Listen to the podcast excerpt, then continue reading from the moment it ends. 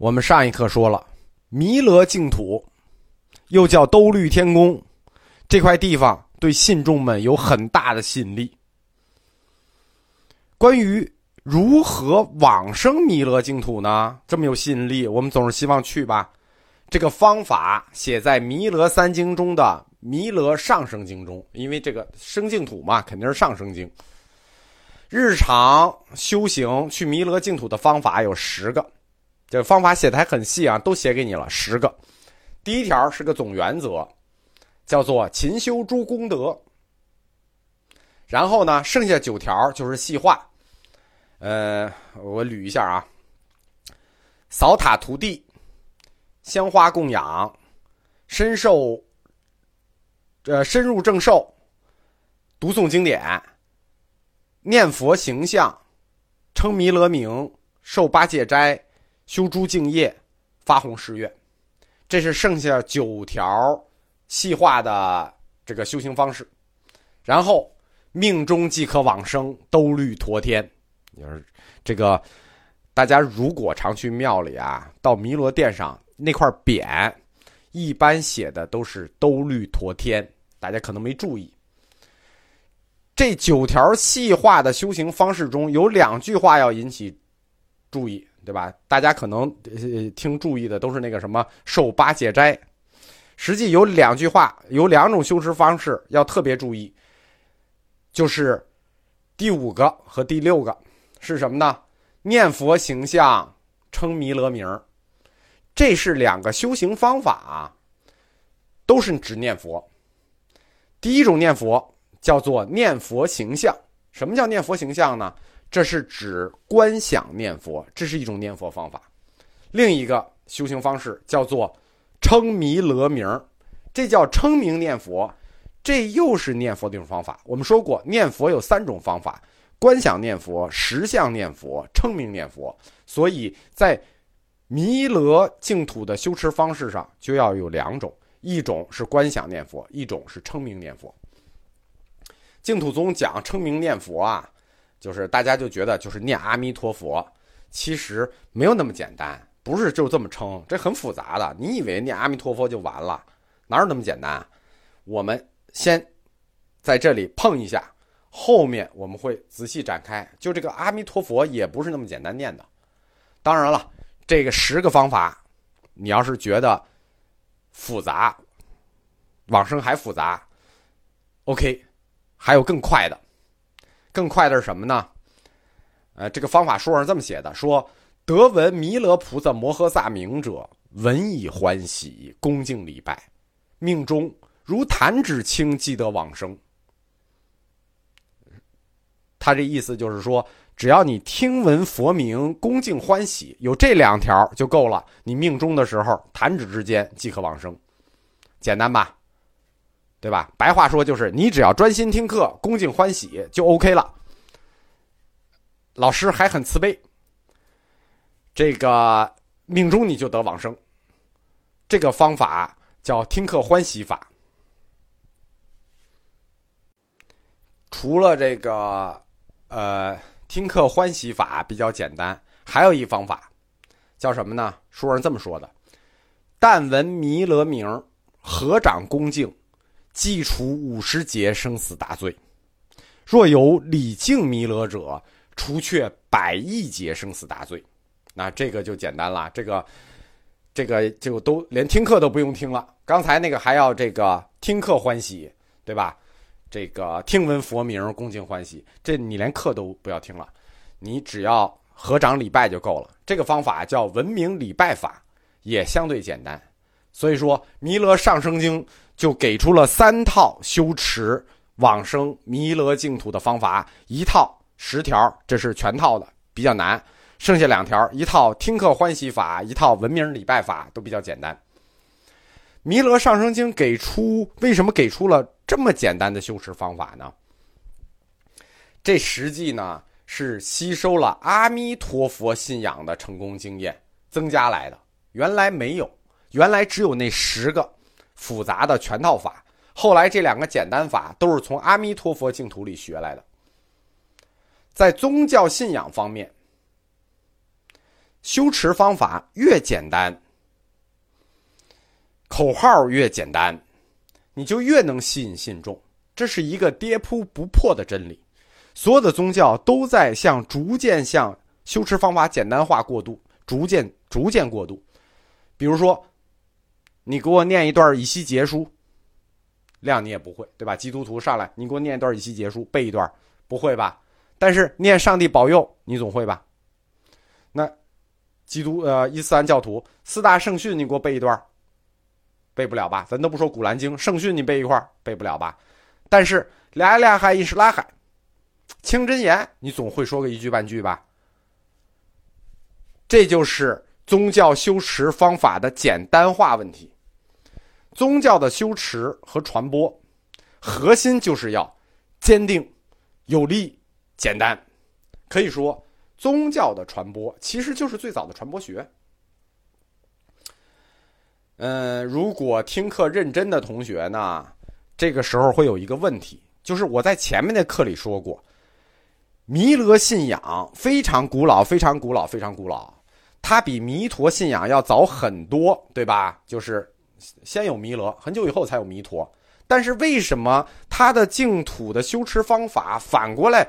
会去向阿弥陀佛净土的成功经验去学习呢，对吧？他先他先出来，然后他向一个后出来的人学习，这是什么原因？这是一个历史的偶然。弥勒信仰它是比阿弥陀佛信仰出现的早，这点是没错的，这个课里说的也没错。但是，但是这块弥勒净土它的出现。却比阿弥陀佛净土出现的晚，听懂了吗？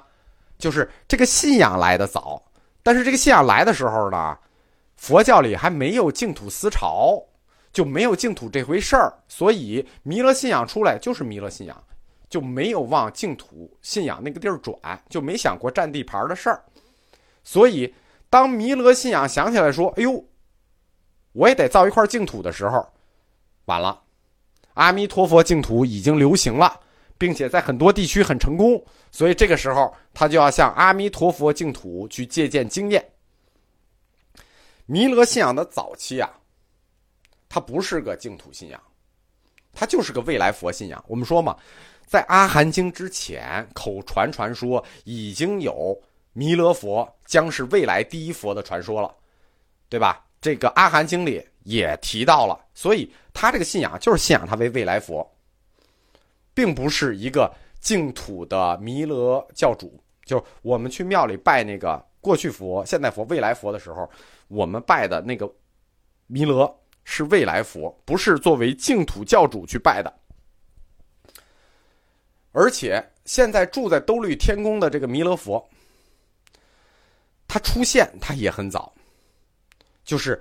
在公元前四百年，释迦入灭之后，他他就出现了，因为释迦一入灭嘛，成佛涅盘一入灭就成佛，然后下一个就跟上。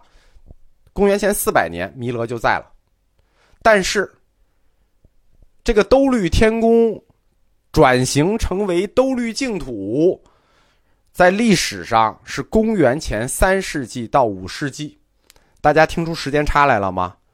兜率天宫弥勒佛住到兜率天宫是公元前四世纪，但是弥勒净土出现是公元三世纪，公元前四世纪和公元三世纪，公元前四百多年到公元前公元后三世纪，这中间差了多少呢？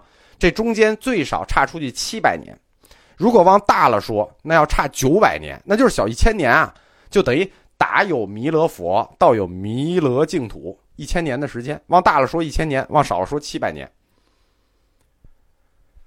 当弥勒下生信仰转型成为弥勒净土、弥勒上生信仰的时候，这个时候，阿处佛净土已经传进中国了，而且阿弥陀佛净土也传进中国了，并且在中国已经待了一两百年的时间了。但是我们不得不说啊。阿弥陀佛净土传到中国一两百年，它没有形成一个总的社会潮流，还是弥勒净土点燃了这个净土潮流。我们这里啊，稍微多说一下弥勒信仰，为什么呢？因为这个信仰对中国历史的发展进程影响很大，对吧？我们一直谈这个弥勒净土，弥勒净土这一支叫上圣信仰，那还有一支呢，叫弥勒下生信仰，就是弥勒佛降生到龙华树下三会，三会的目的是什么呢？对吧？实际是要改造人间，成为一个地上的天堂。所以换言之，弥勒信仰的下生信仰就成为了老百姓造反的理论依据。弥勒只要降世，那意味着人间就要改变，就要出现人间天堂。这就是中国历史上王朝更替里一个重要的理论因素。所谓“弥勒一只眼，挑动黄河天下反”。就是这个信仰的产物。简单的说，中国封建时代的起义里或多或少的都有弥勒下生信仰的影子。最著名的就是明朝，没有弥勒信仰，可能都没有明朝。那么，关于净土的位置在哪儿呢？对吧？我们说有很多块净土，然后呢，那这些净土的位置在哪儿呢？我们知道的佛教世界地图就是个三界地图，对吧？欲界、色界、无色界。然后呢，到了《华严经》扩展成三千大千世界，对吧？净土到底在哪儿？《大乘经书》中的《摄大乘论》里说，净土出过三界行处，什么意思呢？就是说，所有的净土它都不在三界里。这个我们前面课就讲过。在三界里就有苦，你就是有人，你就没轮回，你你就不可能是净，对吧？有苦就不净，所以说《设大乘论》说的非常清晰，出过三界行处。但是我们都知道，这个兜率天宫是哪儿啊？这个兜率天宫是欲界六天的第四层天，是个改造过的净土，原来是招待所，现在改叫儒家了，对吧？它很显然，它在三界内啊，所以说。净土理论上，所有的净土都不在三界之中，唯有一块净土在三界之中。这块净土就是弥勒净土，是三界里唯一的净土。嗯，我们来看一下这块净土。这块净土就弥勒净土，它实际是一个典型的由理论构成的净土。什么意思啊？就是说，从这块净土的形成，我们能看到佛教理论的变迁。它是一个典型的小乘思想向大乘思想在转移过程中的一个构造物。就我们前面就说啊，弥勒净土是一个理论构成的净土，这个理论就是小到大的这个转移，非常清晰可以看到它是怎么转身变成大乘的。为什么这么说呢？我们就从兜率天宫的名字开始看，就是兜率天宫的属性开始看。兜率天宫，很显然啊，它在天上。这反映的是小乘佛教的升天思想。这个“升”啊，是出生的“生”，不是上升的“升”，对吧？就是出生生于天的思想。兜率天宫反映的是小乘生于天的这种思想。这个名字，它是这么来的。而升天就是上升那“升”啊，升天那是我们道家的概念啊，那个升天做神仙。后来，这个兜率天宫，他又挂了一牌子，叫兜率净土了。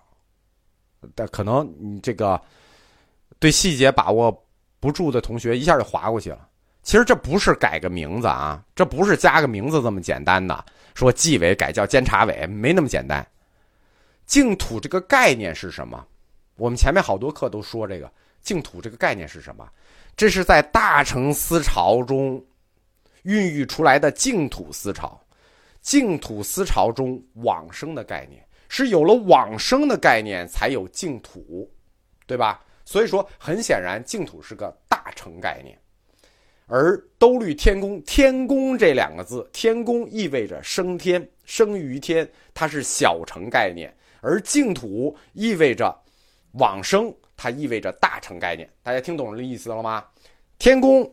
就是升天，就是小乘；净土就是往生，就是大乘。所以说，从兜率天宫改名叫兜率净土，这个名字这两个字的转移，实际就看出思潮的转移，或者说理论背后理论的变迁。这就是从理论上小乘升天思想向大乘往生思想转化过程中，这么一个理论构造性的产物，或者说是佛学思想在进化过程中的一个产物。大家一定要注意啊！往生净土和升天这两个是根本概念。升天呢，小乘概念。虽然往生它也确实是从小生的小乘的升天概念里发端的，但它已经不是升天概念了。我们通过刚才这段论证，如果不清楚可以再听一遍啊。我觉得论证的很清楚了。我们通过刚才这段论证，就是从天宫转成净土这个名字的变迁，说明了背后。佛教的原理、逻辑、教理，在公元前四百年到公元三世纪这个不断的变化演进的过程，无常，这是佛教的一个根本结论，对吧？佛教对世间的根本看法就是无常。其实它不光针对世间、出世间，它也针对他自己，对吧？我们可以看出来，这七百年他自己理论的变迁。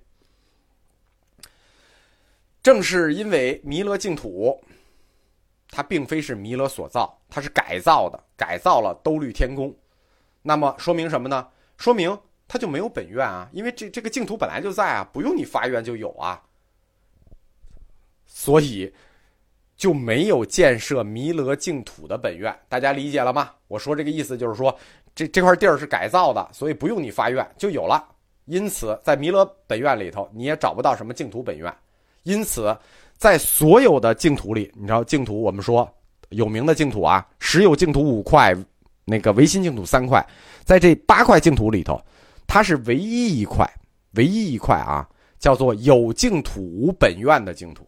我们都说净土是果，本愿是因，但是弥勒净土就是无本愿，有净土，唯一一例，他就很特殊嘛。我们说，就因为他一个人，他就身兼二职，又叫菩萨又叫佛，他。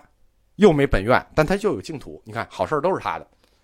文殊呢，就是另一种形式了啊。他也有净土，文殊净土，对吧？他就有净土，他无教主，他有本愿，他无教主。文殊那个就跟他比，好像就这个回报就差一点。因为弥勒的本愿他没有净土的思想，所以他的本愿就会比较简单，相对比较简单。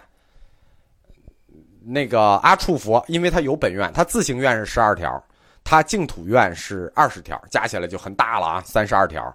那弥勒他这个净土本愿现成的，这二十条就没了，所以他只剩下自行愿那些了。